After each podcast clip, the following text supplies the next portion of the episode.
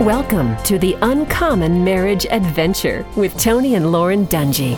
We joke a lot about getting advice from our families on major decisions. Even when we were dating, I could see that Tony was always good about seeking input from wise counselors.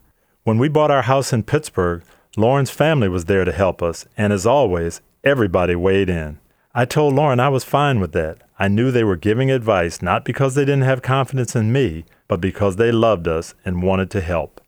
You know, family and friends can be great sources of support, but Tony and I have found the best counselor, our Heavenly Father. If you're facing a big decision in your marriage, seek the Lord in prayer.